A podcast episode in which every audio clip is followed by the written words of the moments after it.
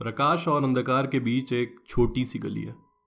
इंसान की पूरी ज़िंदगी उस गली के इस पार या उस पार भागने में लग जाती है। अंग्रेज़ी में एक शब्द है डायमेंशन हिंदी में उसे कहते हैं आयाम। प्रकाश और अंधकार भी दो आयाम ही हैं the dimension of light and the dimension of darkness जो बीच की छोटी सी गली है, वो इन दो आयामों को जुड़ने से रोकती है। इंसान की इनहेरेंट गुडनेस और इनहेरेंट वाइल्डनेस को अलग अलग करके रखती है। वो गली है खाली, अकेली, सुनसान। तो आपका स्वागत है इस सुनसान गली में।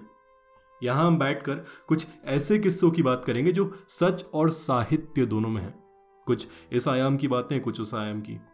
हत्यारे, सीरियल किलर्स, कैनिबल से लेकर भूत पिशाच प्रेतों तक मैं आपके साथ इन सारी घातक कथाओं की बातें करूँगा।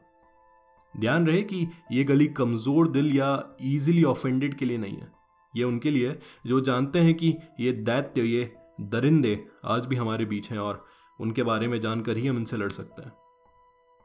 तो आइए, पहला कदम रखते हैं।